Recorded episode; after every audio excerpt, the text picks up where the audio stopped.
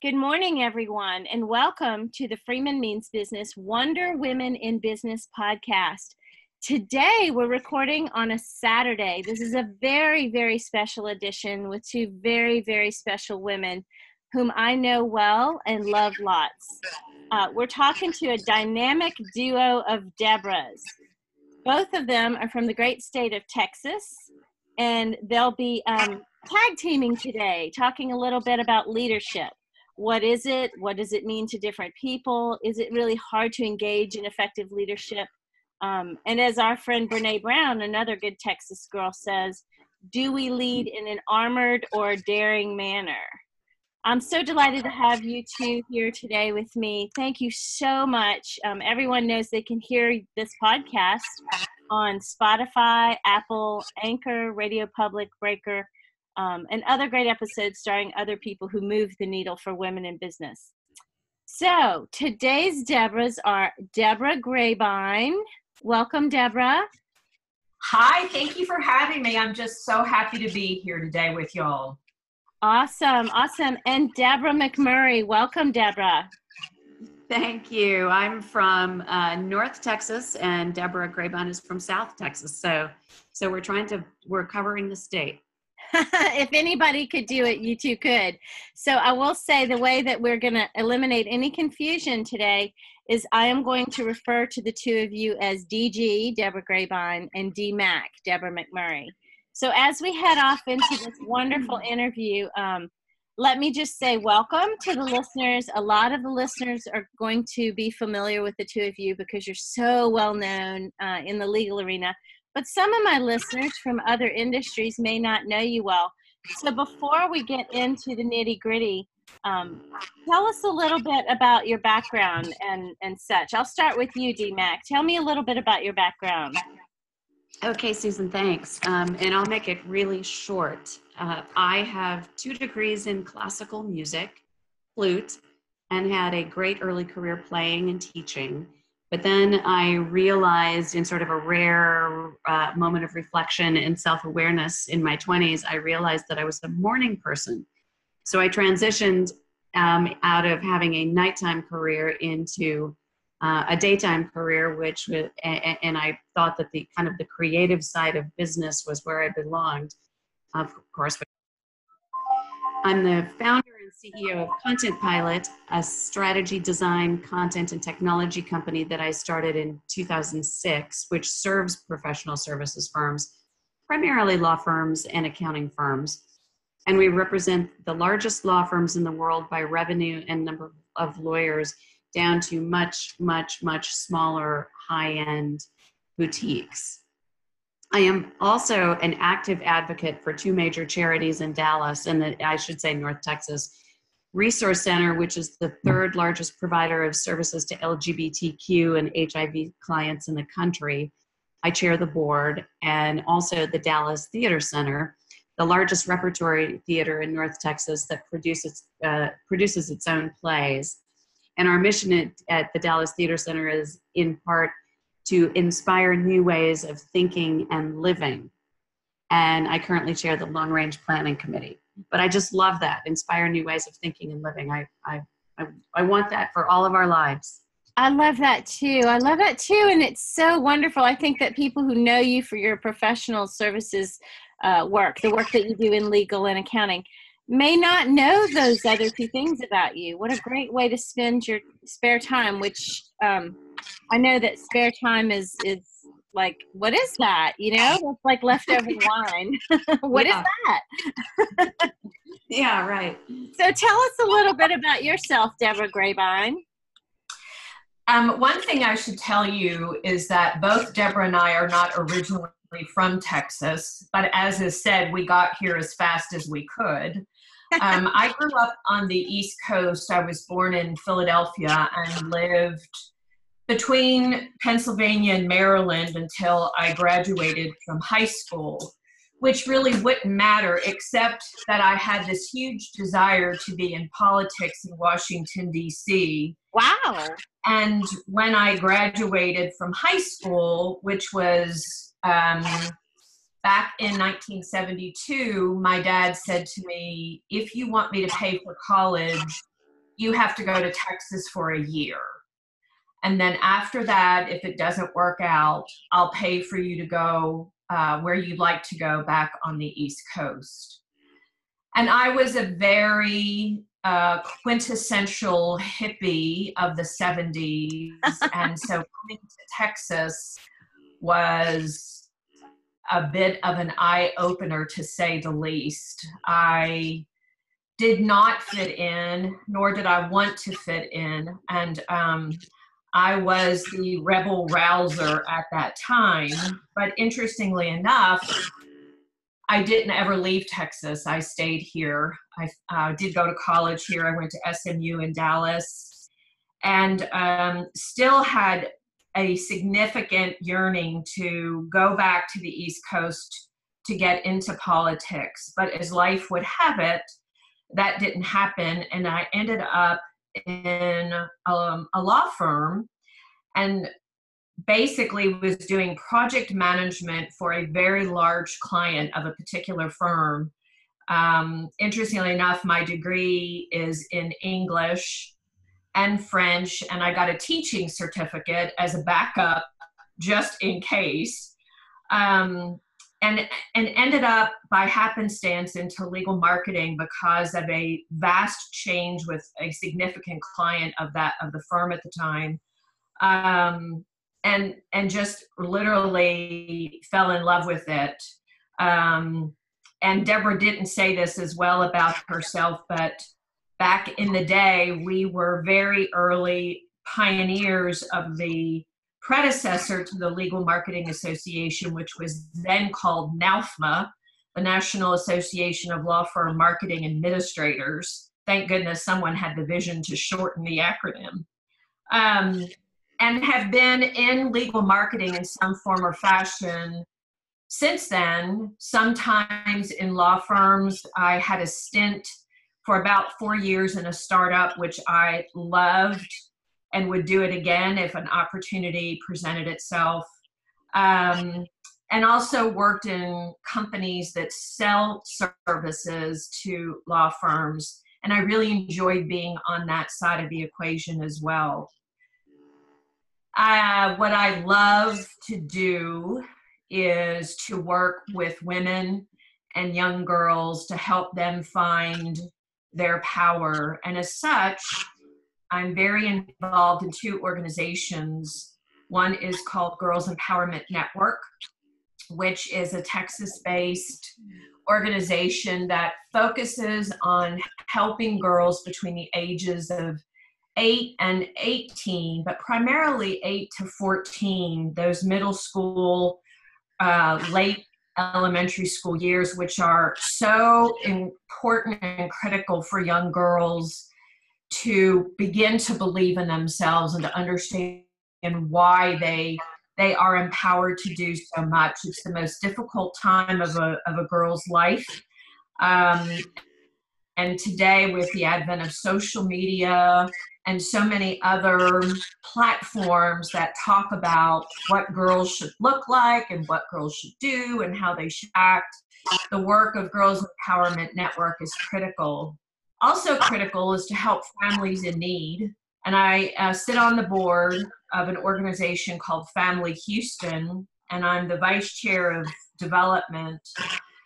And that organization helps families who find themselves in some kind of a crisis, if they need counseling, if individuals need counseling or find themselves in a crisis. Uh, family Today, as Deborah is so fabulously inspired to talk about. Families today look so different than the Cleaver families of the 50s and the 60s. And so we too at Family Houston are open to all the kinds of family iterations that you find today and help them through a variety of needs that they might have.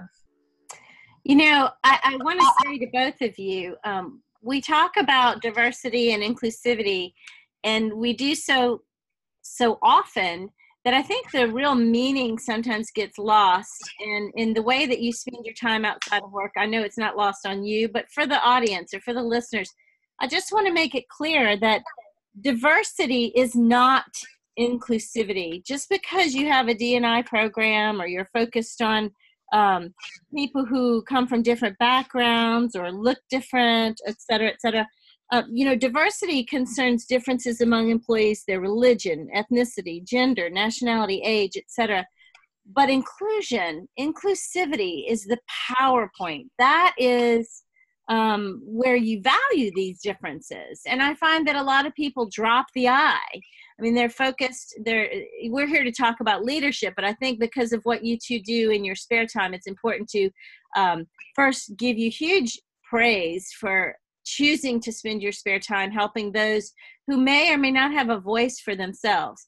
But to point out the fact that a lot of law firms and other businesses claim to have a D&I initiative um, when maybe it just looks like they do. Um, you know, you pull back the curtain and you say, well, who's getting the stretch assignment, the big case? Who's being paid for this work? Who's the relationship attorney? It's not always inclusive, right? It's it's more the diversity component shows on the website or the brochure, or even in the pitch uh, when you parade people around in person. Uh, but clients are starting to pull back the curtain and say who's getting paid for the work. And so the fact that you are all about the I as well as the D is very impressive, and I'm proud to call you friends. So um, we'll we'll move on to talk about leadership. That's the crux of the show. But I I am not about sticking to any kind of you know if you want to talk about anything, you bring it up. Feel free. This is a very genuine, authentic, um, safe space that I create for guests to talk about what's important to them and what they need to say. I give them a voice to be heard. So DMAC, tell me a little bit um, about if you want to if you want to talk about leadership, let's do it. Let's talk about leadership. I'm all about creating a workplace where a woman can stop pretending to be the man the man that you know she might have combated or try to be someone she's not. And I'm all about the men who are allies. You know, we have to do this together. We can't make enemies. Um, so tell me a little bit about leadership. CEO of your own company and a well-known leader do you take risks, etc.?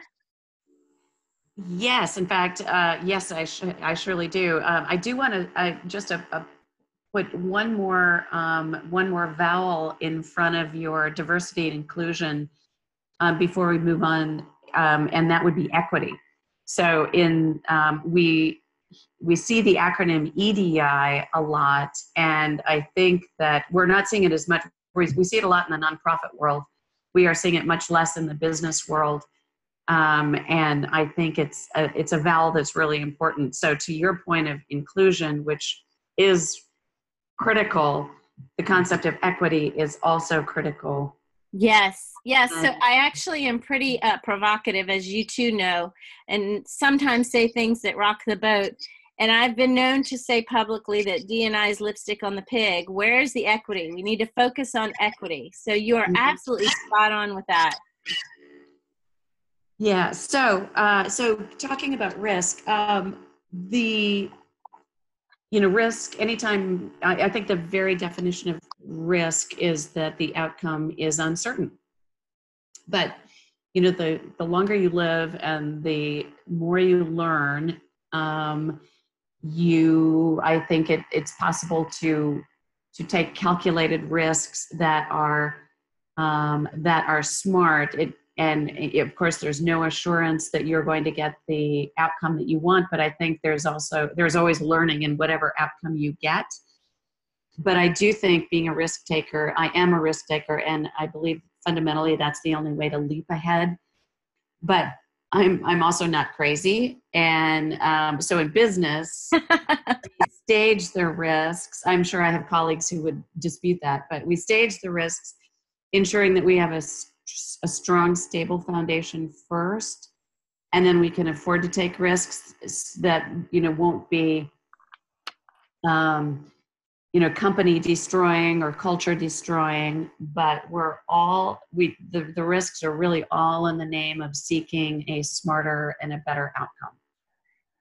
I think you have to be willing to take risks if you're going to call yourself a leader and if you're actually going to lead. So that's that's pretty amazing. So um, have you ever had something where you took a risk it didn't turn out like you'd hoped and you were able to actually recover? Like how did you overcome that that not planned for or outcome the the non-desirable outcome the the outcome you didn't want to have happen?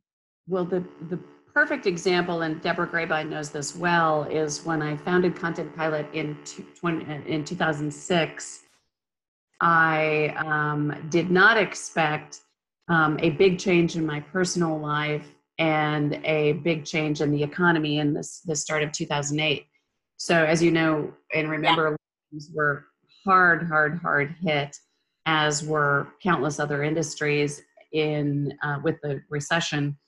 And law firms weren't spending money, and we had just I had just spent my savings developing new technologies to go to market and wasn't taking a salary.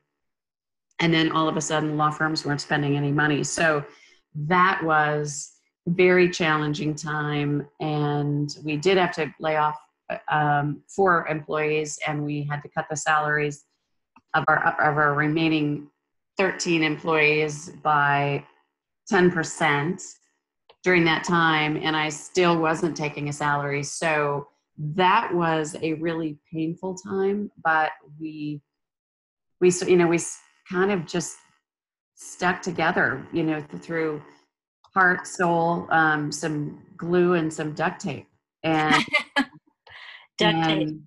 I then, think Deborah McMurray, I want to say, I bet you those folks wanted to make it happen for you too, because you, you do things that are right for yourself, but also when you have a great leader at the helm, you want to do right by them, so to speak. So I'm sure you were, you know, clearly you led by example, but I'm sure they wanted to, you know, help to recover this, you know, from this tough time, in part because of their love and admiration and respect for you personally. Well, thank you. I I can say proudly that um, that most.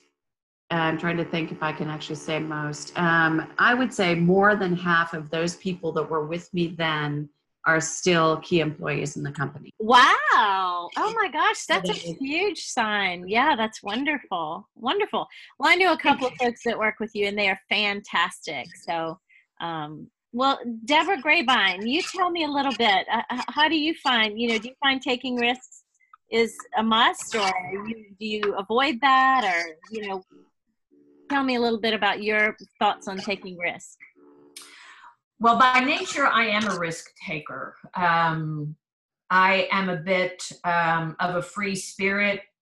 Now, I will also tell you that um, I am a big researcher and big on reading and getting educated. So while things are risky, if you will, um, I read a lot about what I'm about to do before I do it, just to make sure that I'm have some level of comfort in the risk. So it's not a throw it all to the wind and what happens happens.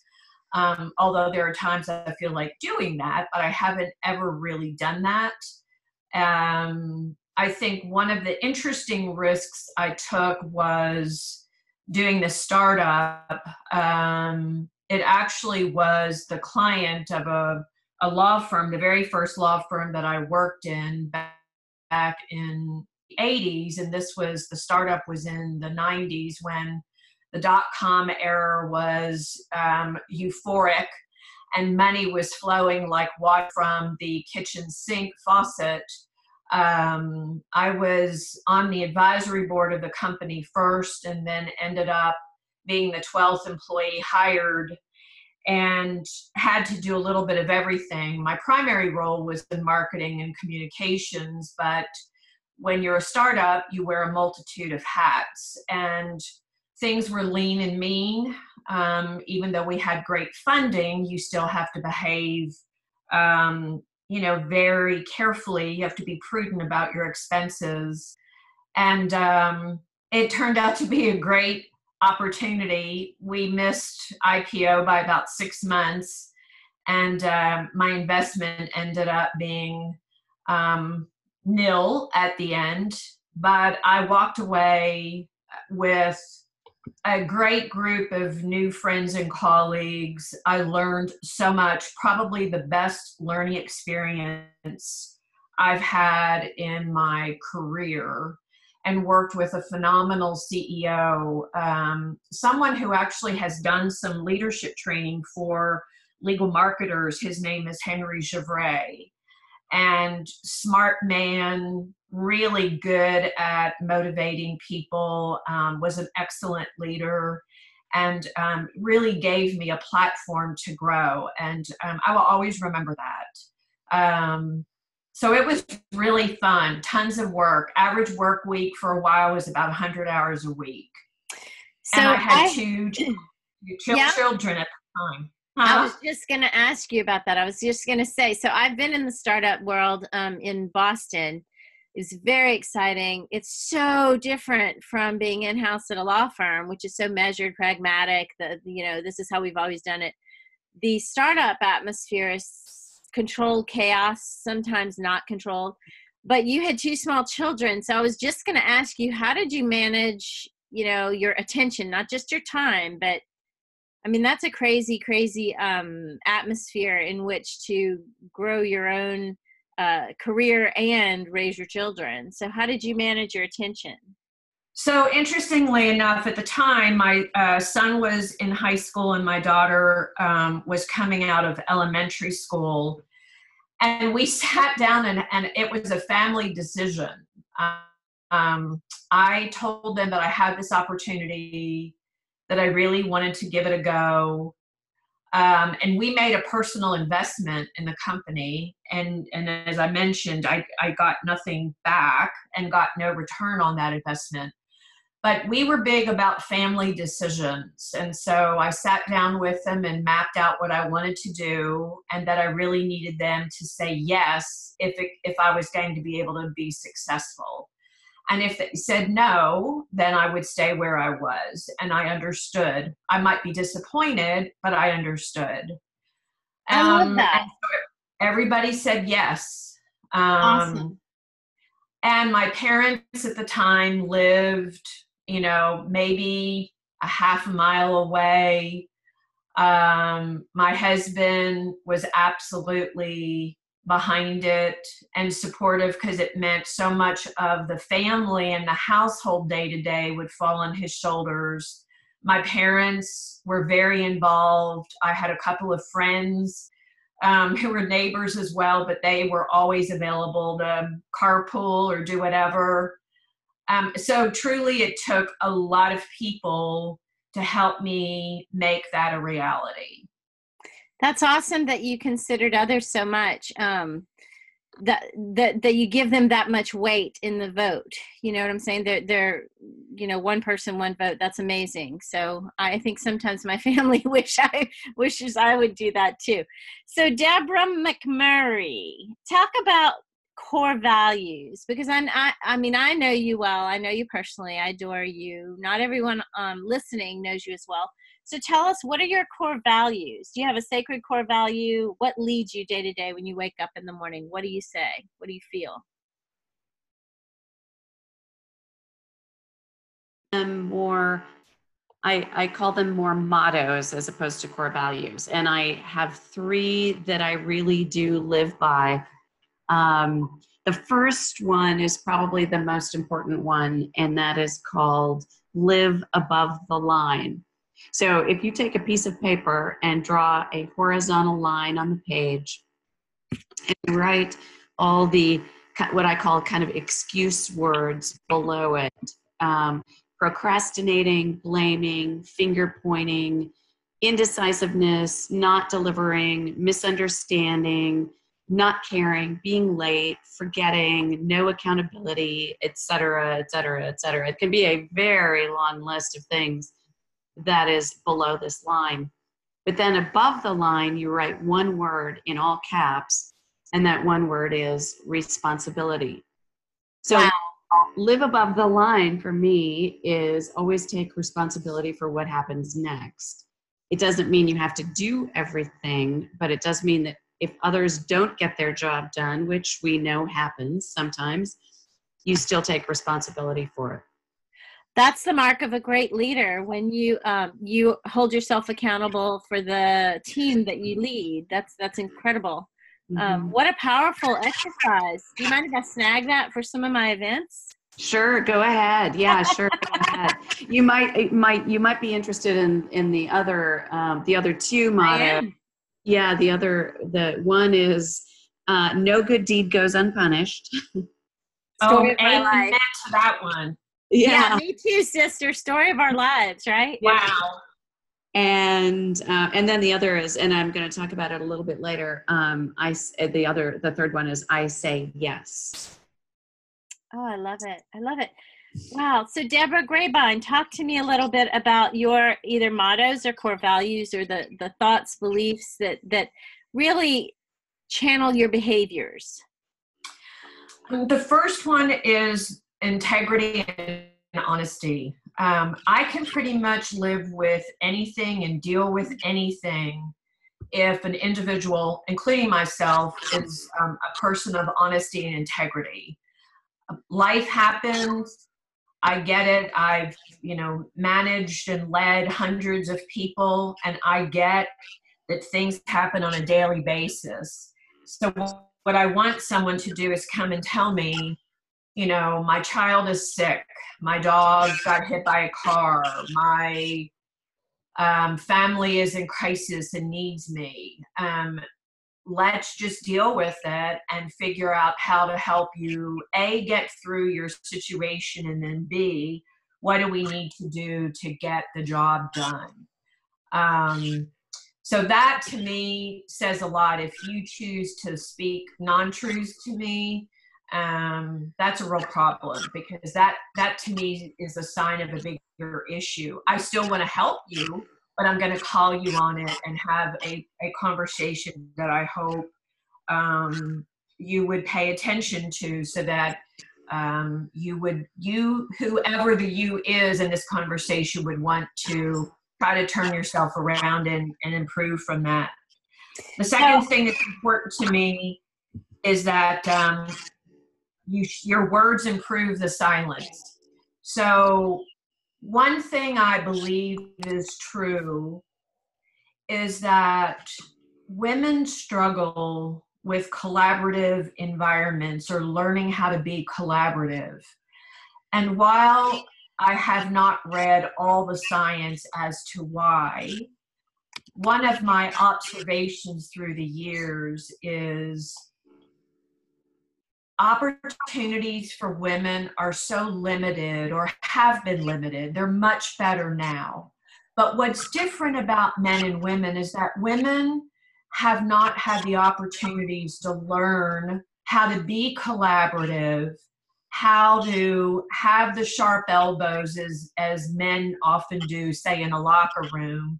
But then they come out of the locker room and they're like with each other, okay, so where are we going to go have the beer and the burger? Let's do it um, and I've women just don't haven't had that. And I watched my daughter, who was a collegiate athlete on a team of about 60 girls, and I spent a lot of time at her meets and watched those girls.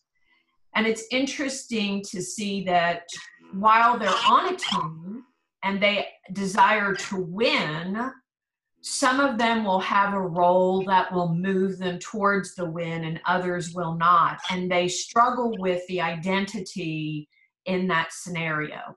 And that is the same thing that is true in in the workplace. Women don't how to work with one another and lift one another up even though their win may come later, right? So the definition of a leader I've read about is often you have to do things that you may never see the benefit of of that initiative or that work or whatever it is that you're doing. But a leader will do that. A leader will say, I'm going to make this happen, even though it may not benefit me. And so, what happens, I think, is that women tend to speak their frustrations, and oftentimes that comes in the form of a not a compliment about another. And so my philosophy is make sure that your words improve the silence or make sure that your words improve an idea, but they must be words that are helpful and um, productive.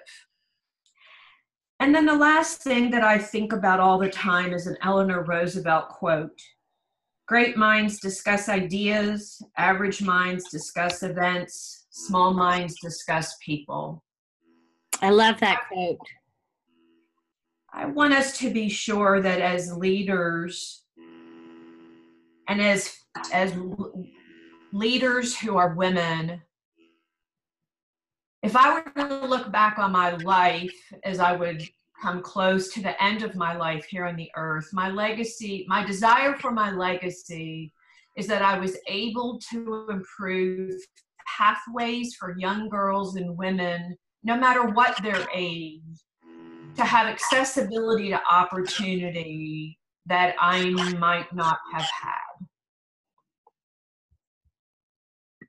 I think that's amazing and that's beautiful and very giving of you. Um, I I don't I try not to interrupt in the podcast. Sometimes we overlap. It's conversational. What I wanted to say, you struck a chord with me. Um, for me, leadership is when a woman is she motivates and inspires others to do as well or better than she herself has done. So I think that rings true with what you said and maybe aligns with what you said about leadership. I love, I love many Eleanor Roosevelt quotes, but that's one in particular. I believe that guilt and gossip are two worthless endeavors. I mean, if it's something that's going to make you feel bad, don't do it in the first place. Be preventive. And that's a sign of insecurity and fear when women do put each other down or hurt others. Um, so I have a tendency to walk away and not to fight back. Um, I'm not saying it's good or bad, it just is what it is. But in listening to the two of you, I'm learning more about new ways to handle things and the ways that you handle things and the things that are important top of mind and in your heart as well. Deborah Grabine, let's carry on a little bit about um, emotions. How do you handle emotions that arise when you're in the workplace? Like, how does one? So, so I'm of the belief that you bring your whole self to work and to home. Uh, that you can't separate those two um, you are who you are and if you're a genuine authentic person now that's not to say you can't change your behaviors or alter or, or manage. So talk to me a little bit about that about emotions in the workplace. You know um, my 30 year old self would have been far less appropriate about managing emotions in the workplace than my 60 year old self. Yes. Thank goodness i've learned something. Um, so a couple of things that I'd like to, to say is um, one of the best books for me that I've read in um, in all the years, and I'm a voracious reader, as I know both of you are as well, is Stephen Covey's Seven Habits. And the yeah. first one that I always think about is seek first to understand and then to be understood. So sometimes when you're in a conversation with an individual um, and emotions are high, I have found that sometimes the emotions are really about a situation where someone just needs to be heard. Perhaps what they're lamenting about, or complaining about, or arguing about, or ang- being angry about is just, I need someone to listen to me. And so I have adopted and implemented for myself a philosophy of I will always listen to you, but I'm going to ask that you just try to be respectful. So if you're upset or angry, choose your words carefully. You can't take them back. Um, and if you need to simply vent, then when we talk um, and it's a safe place, always a safe place. Simply say to me, I'm venting. When I finish venting, then I really am going to ask your advice on how to manage the situation. So then that way we're real clear about what what is happening and, and what's going on. Um, how do you my, see that play out, men versus women, and how they handle their emotions? Because I I know that women, if you cry at work, you're seen immediately as weak, but that's not true. Women cry because they're frustrated. That's usually why they're uh, they they are not able to articulate into words what their frustration is. So tears may well up. And I always recommend you go in your office, close the door, and then bawl your eyes out. But a man can throw a chair across the room, and and I find that very unacceptable. Um, but people permission that they say, "Oh, he was angry, he lost a case, what have you." So, first of all, it's not acceptable. Um, chair throwing throwing anything unless one is in a situation where one's trying to physically defend oneself um, that isn't acceptable. And i can give you an example of a situation and this was years ago. I was um, much younger. Um, but i was in the the office of a very powerful individual in a law firm and he had made a choice about something. It was a bad choice, and to his credit, he came back thereafter um, and confirmed that he had made a bad choice. But I had to manage to that choice, and he came came into my office and confronted me and started yelling and screaming. There was a lot of obscenities um, he puffed up and, and got very red and angry. And I think my reaction partly was I just didn't know what to do. And so I, I stood up, right? Because at least if I'm standing up, perhaps the footing I have now is equal because we're both standing. And I did the opposite. Instead of yelling, I spoke very quietly and simply said, it is clear that this is not a good time for us to have this conversation. But if you insist on having it, then we're going to go to the managing partner's office. And I walked out of my office. And of course, his voice was so loud and his language so inappropriate.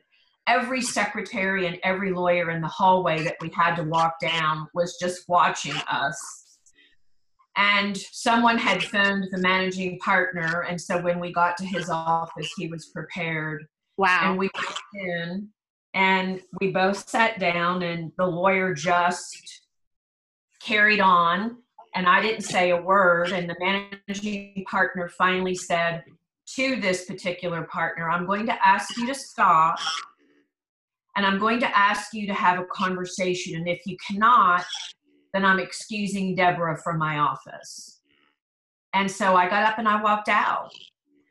Um, a couple of hours later, the partner came into my office and profusely apologized. The managing Wow. partner came in and apologized. Uh, the next day, there was the most gorgeous bouquet of flowers on my desk. And the partner and I found some common ground and then continued on and we became best friends.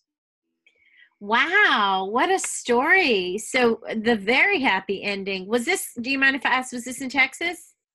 It was in Texas, yes. Yeah, so I've worked down in the Gulf South and we have big booming personalities down there. Litigators are big booming um, personalities down there.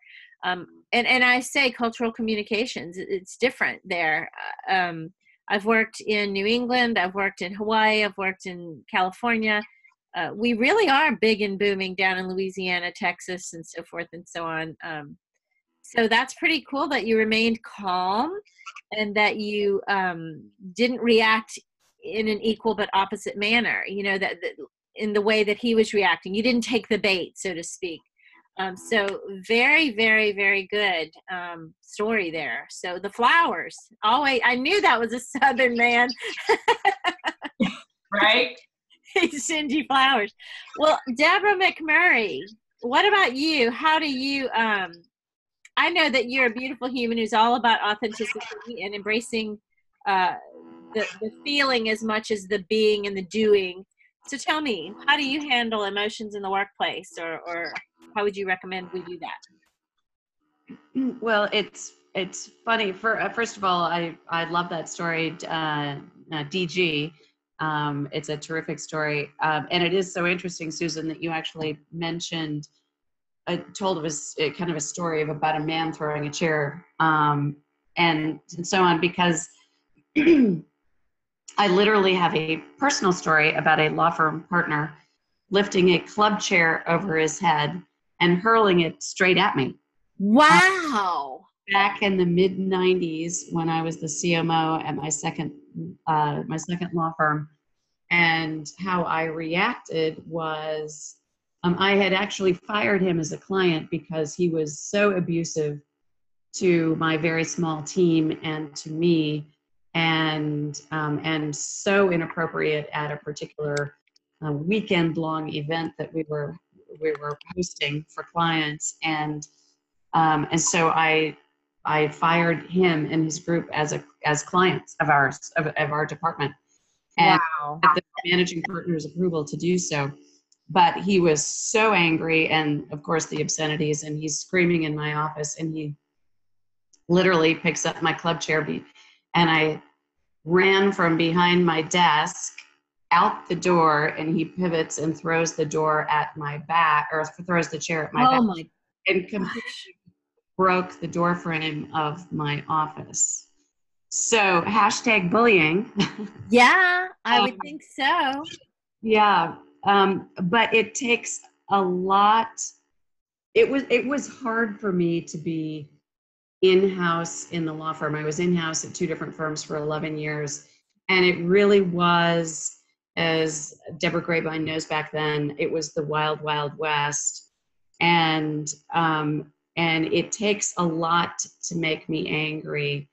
But you and you mentioned it susan that i i when i get frustrated in a business setting or something when when i feel that something is truly unfair i find that in me there's also an underlying hurt that that is somehow triggered yes and that can cause me to cry.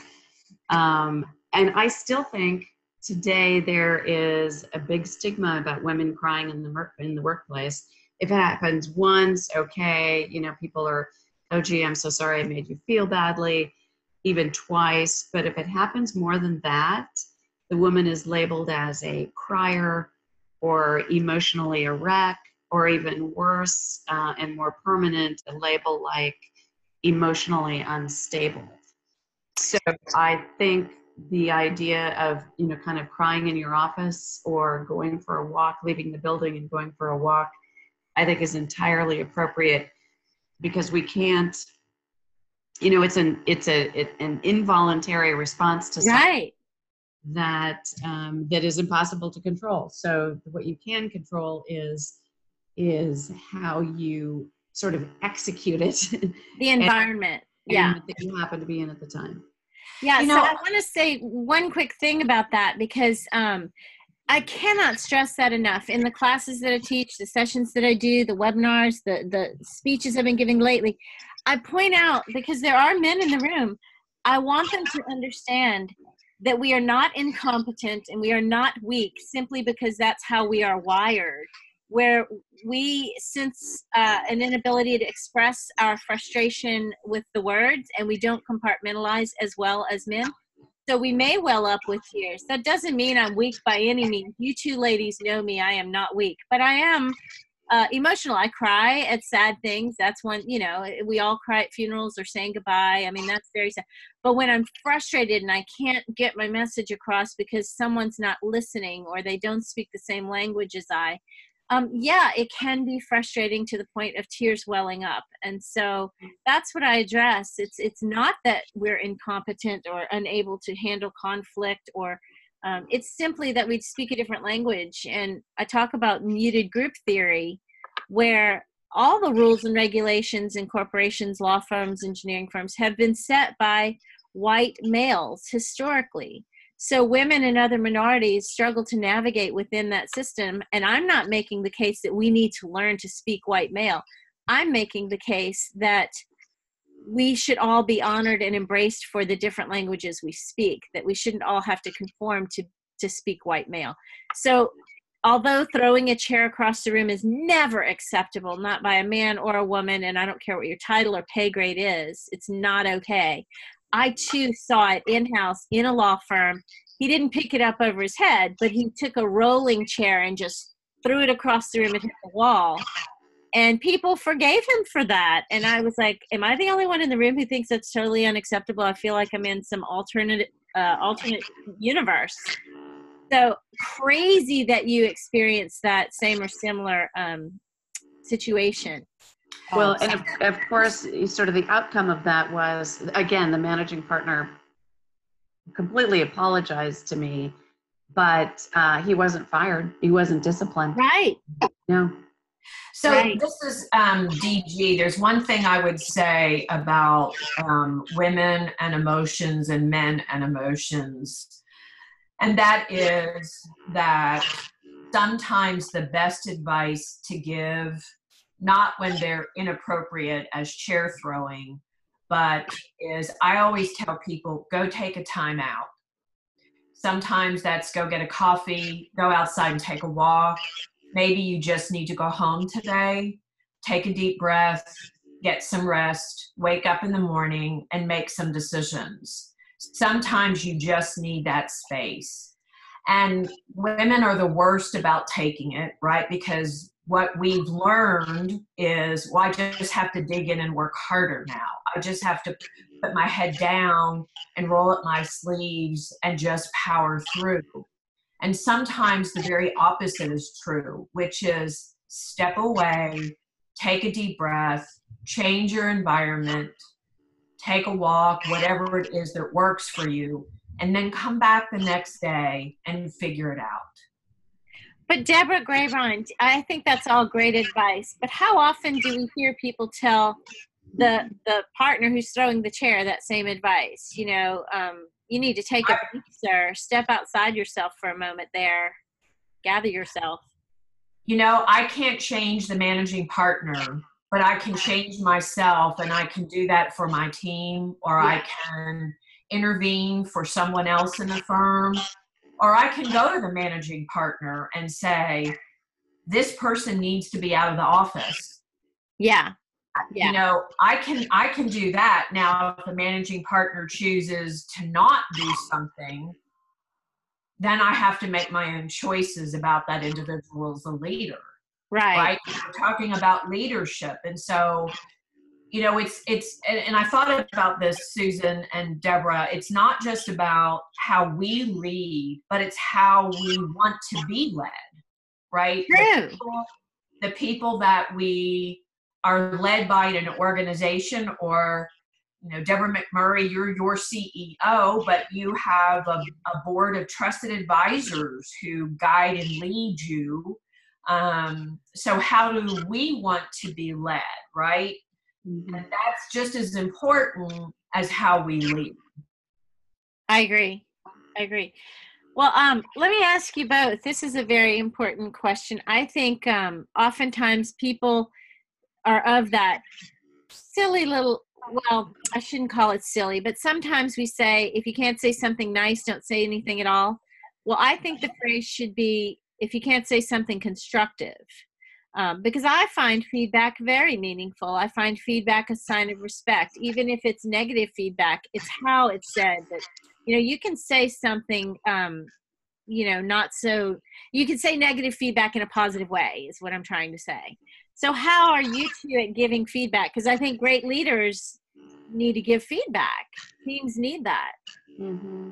Yeah, I, I, I know. In fact, Deborah uh, Grabine and I serve as um, also, in addition to you, Susan, of course, um, but serve as sort of a you know, and, and one member of our board of advisors, and both personally and professionally, and um, and we know each other both to be very honest and transparent people and direct people but with you know with great affection and kindness and respect when we have to say something um, about you know you know the, if we have a disagreement or we dislike something or we're giving advice that it you know may not be as uh, m- may not be enjoyed may not be well received.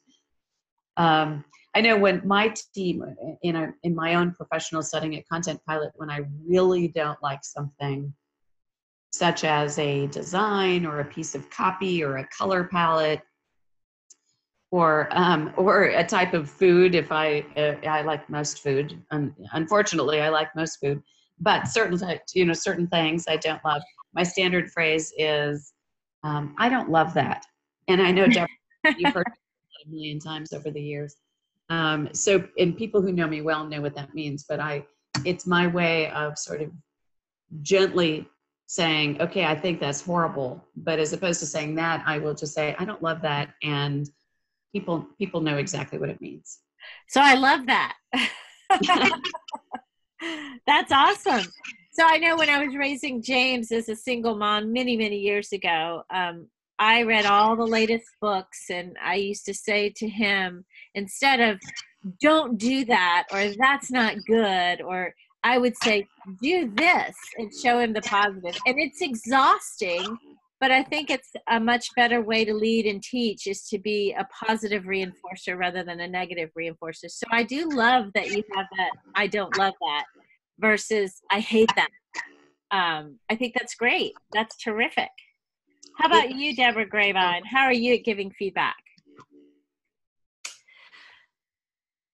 I love this question. Uh, before I specifically answer the question, I wanted to share with you that um, many years ago, I came to work for a firm that was then known as Andrews Kurth. Um, that firm has now merged and is now Hunton Andrews Kurth. But at the time I went to work at, at the firm, which was in 2005, Deborah McMurray had just done some great work in rebranding um, at the time, and the tagline for the firm was "Straight Talk is Good Business." And if I were to describe how I communicate, it would be "Straight Talk is Good Business." Now, I would frame up that approach by also saying that my desire in straight talk is always to have a positive outcome the words are chosen carefully and and as you were raising james susan i try to come from the positive and not from the negative. So if i were doing a performance evaluation and there was a problem i might start it with you know i've got some information here that tells me um, a particular initiative that you were responsible for to whomever that employee might be maybe didn't go quite the way that you had hoped it would um, and appears that the lawyers felt the same way let's talk about your thoughts on that and then if you agree with this comment then let's talk about how you might do it differently the next time um, right so I love every, that. Every opportunity can be a learning opportunity. And there's a lot written about, you know, we don't fail, we learn. Um, and again, there might be some extenuating circumstances, um, but I'm always trying to frame up the opportunity so that we can learn from it and then change the outcome the next time. Now, sometimes yeah. you reach a limit of that, and then you have to have a different conversation.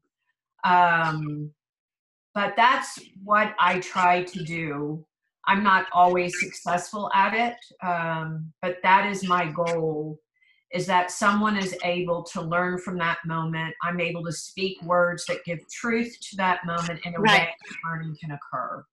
So I think for bo- for both of you, you know this, and for the audience or listeners, you may not know this, but I have turned to both of these Debras in moments where um, I understood what the desired outcome was, but the path to get me there was unclear. And along with that, sometimes came some frustration. And both of these women have walked the walk. What you hear them talking about today is not just words that they prepped, they didn't. These are words they live, these are um, words they live by. They live by example and lead by example. I've turned to them in moments where I couldn't see the I, I knew what I wanted to have happen, but I couldn't see how to make it happen. And they both, in their own different ways, helped me to step back, reassess the situation. Um, and actually, it turns out that I ended up in this new business that I have since July. I've ended up having several choices um, that I could take to reach the desired outcome, in great part because of these two women and a couple of other women who are probably listening and who know who you are. Um, I call you my posse. And I am so grateful for your leadership skills, abilities. It's not just words on paper or words coming out of your mouth. You really, really walk the walk and lead by example. I do know that since we are, um, we're not all from the South, like Deborah Grabine said, but um, I am. I was born in New Orleans, but we're all Southern girls now. I'll say we are uh, have a tendency to be um, stereotyped as always polite. And there's nothing wrong with being polite at all. But when you see being polite in quotes, uh, you know that that's not a genuine um, you know so so we're kind of known for being sticky sweet if you i'm sure you've heard that before um, how do you handle that what deborah mcmurray said being open honest and direct and still you know sometimes you're going to hurt feelings but how how do you make sure that um, the person that you're talking with understands that you know this is a way of minimizing drama. This is a way of being open honest and direct and that it's a sign of respect that i'm showing you this. How do you make sure that this person doesn't think that you are um because we're not fake. We're not i mean i'm polite but i'm certainly not fake uh, integrity is my number one sacred value grit is right right up there so how do you make sure that you can still be polite but not sugarcoat things and Deborah Grabine or Deborah McMurray, whomever wants to answer. Um, uh, uh, DG, I'll jump in. Um, I, I, first wanted to mention you. You just mentioned the word drama, and that's another great word to put below the line. yeah, for sure. I hate drama so much, uh, and I love theater drama, but I don't love life. um, so I grew up in, like Deborah, I'm not a native. I've been in Texas now 31 years, but I, uh, so it's absolutely home. But I grew up in Minnesota where, and I'm using air quotes here, um, y'all can't see me, but Minnesota nice is a thing. Ah. And Wikipedia, it's actually in Wikipedia, and, and they define it as the cultural characteristics of Minnesota nice include polite friendliness, an aversion to confrontation, passive aggressiveness, ah. a tendency toward understatement, a disinclination to make a fuss or stand out, emotional restraint, and self-deprecation. and uh, and so those are my people. But but um, so it, awesome. it is not just a southern trait, but I do think that we sometimes use these geographical cues and quirks as excuses for our behavior. Yeah. And without kind of an a a, a, a great sort of groundswell of self-awareness, I think we can kind of fall into some patterns that are that are very comfortable but are not very helpful and not very um, supportive of others. Um, so I think that the, you know the passive aggressiveness that that just I hate that pretty much Same. anything. Same. And um, and so I it's something I've I I had to first become aware of, and then I really had to fight it. So I I have to say when I first married my current husband, he um he's not my first rodeo, so y'all know that. So he's my last though for sure.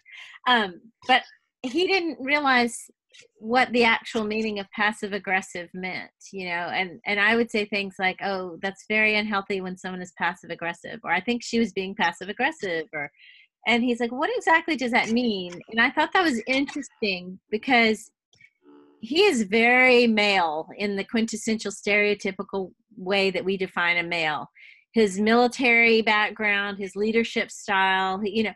So for him to ask that question, I tried to make it clear the difference between being assertive and aggressive and how I advise young ladies who are trying to grow up in business be assertive, not aggressive, be confident, not cocky.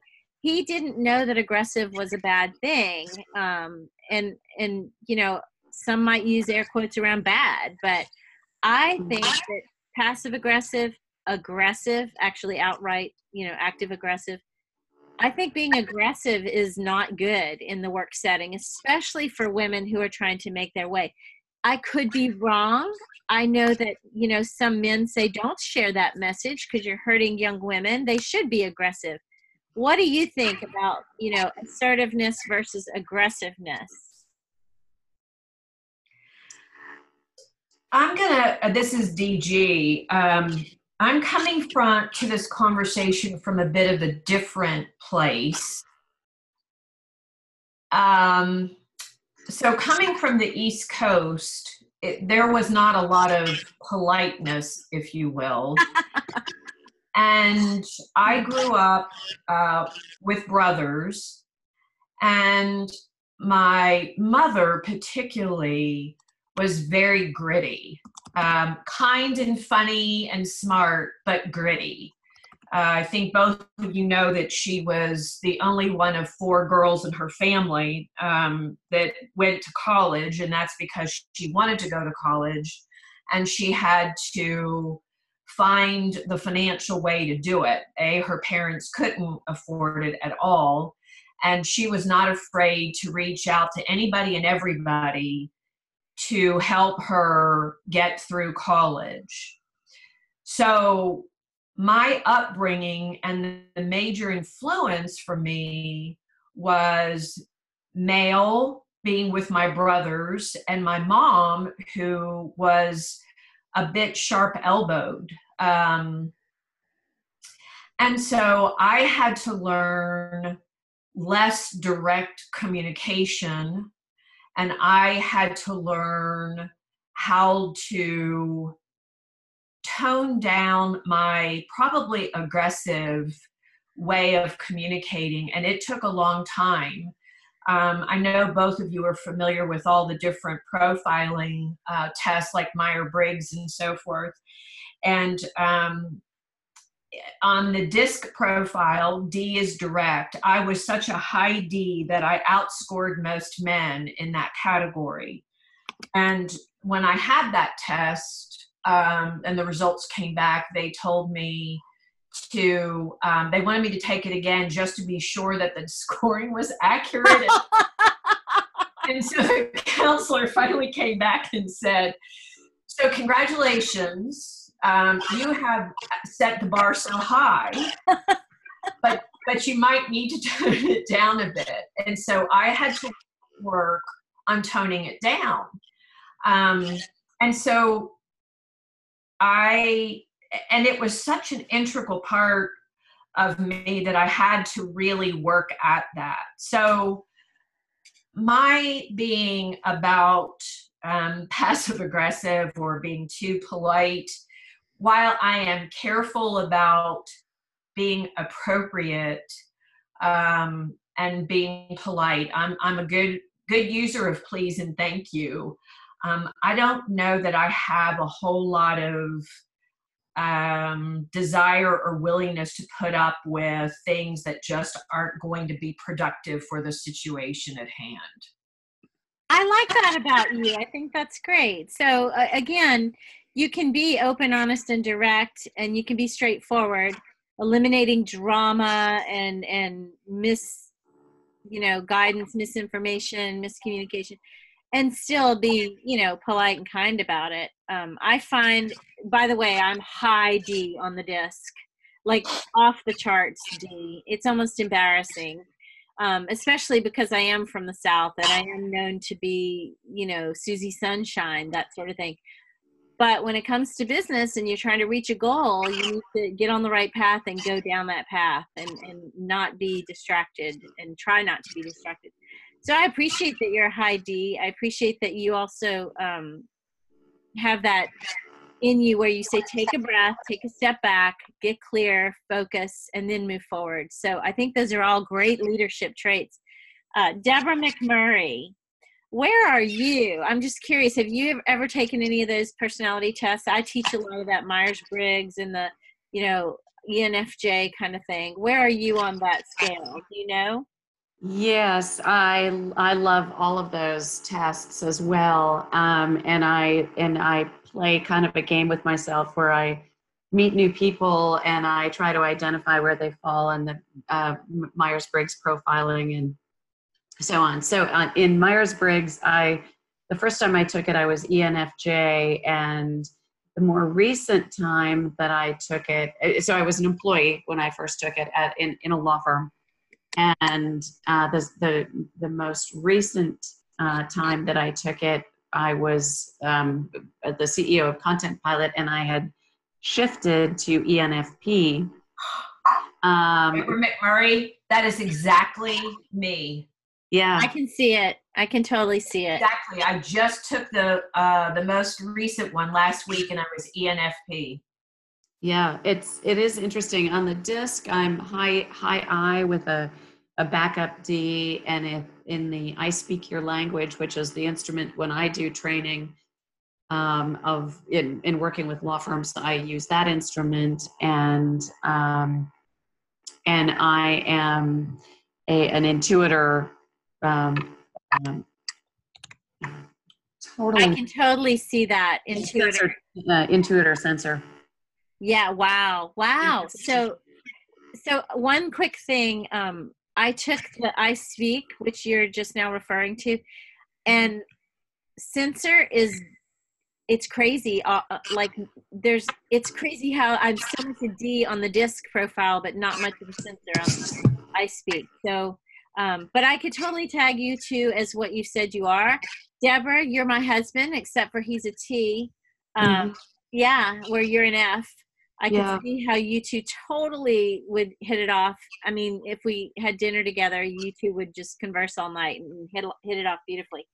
This has been so much fun, so eye opening. Um, I want to give you a chance to say anything about your style of leadership or anything really, anything you'd like to talk about before we say goodbye. Uh, I yeah, I I would like to share kind of my my my other motto um, that I haven't mentioned. I've got two others. One is elevate, and Susan, you and I've talked about that a lot. Yes. Um, um, but the but the fourth one um, is that I say yes, and I do. Um, I do think that women are more inclined to say yes because they feel they can't say no, and that is not what this is about for me at all. It because I do say I say no a lot, but it means that I am highly discerning in how I identify what I think would be a remarkable opportunity or a stretch opportunity. Um, and what it, it, it, can it can cover like a new client assignment um, that's provocative and challenging. It could cover charitable board leadership. Um, this year, I'm co-developing the next big thing for the Legal Marketing Association I'm chairing a gala um, in November, and those kinds of things. So they're all sort of stretched. They're high, they're high profile, yes, which um, is is great, but um, but it's more that they are really stretch opportunities, and and I think it's a fact of life, and it's a, it's a sad thing that as you age, your personal relevance is perceived as diminishing, and. Oh I think when you stop saying yes, you stop getting asked. And so my goal for my relevance into, you know, my 80s and 90s is that I will continue to say yes. Well, since you look like you're 30, you've got a long way to go. I'm counting on that. I think it's awesome. So um, I I love your. I want you after this podcast to send me an email or to call me and I'll write them down. Your four mottos that you mentioned. I would like to, with your permission, use those in some of the sessions that I do. I think they're great. Um, so I say take the meeting. You know, so when someone reaches out to me, I don't know why they want me to meet with them or why they want to talk on the phone but I always take the meeting. Now, there may not be a follow on if it turns out to be something that's not good for the two of us, but I always say yes, I take the meeting. So, um, for your example of just a yes, I am going to try to say yes to the higher, you know, stretch assignments, the the bigger deals, the things that may challenge my um, muscle memory, if you will. You know what Yeah. I'm saying? Absolutely. Yeah. Deborah Grabine, is there anything you'd like to say before we say goodbye? First of all, I thank you for the opportunity to do this today with you and Deborah. Um, I have learned so much today, which every opportunity to learn and improve is a good opportunity for me, even though I might not. I might not learn the way I'd like to learn. There's learning to be had in everything. And I am so grateful for this time today. And, and I hope that the words that we have shared for listeners will resonate with at least one person who will then be able to take his or her leadership styles and be able to make them better. So, if that's the impact of today, it's been a wonderful time with you all.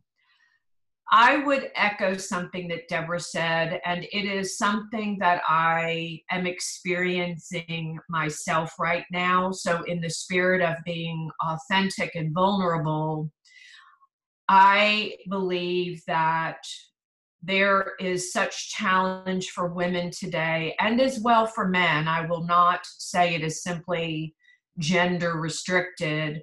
But when someone hits 65, there is something that happens that says that individual doesn't have as much to offer as he or she once did.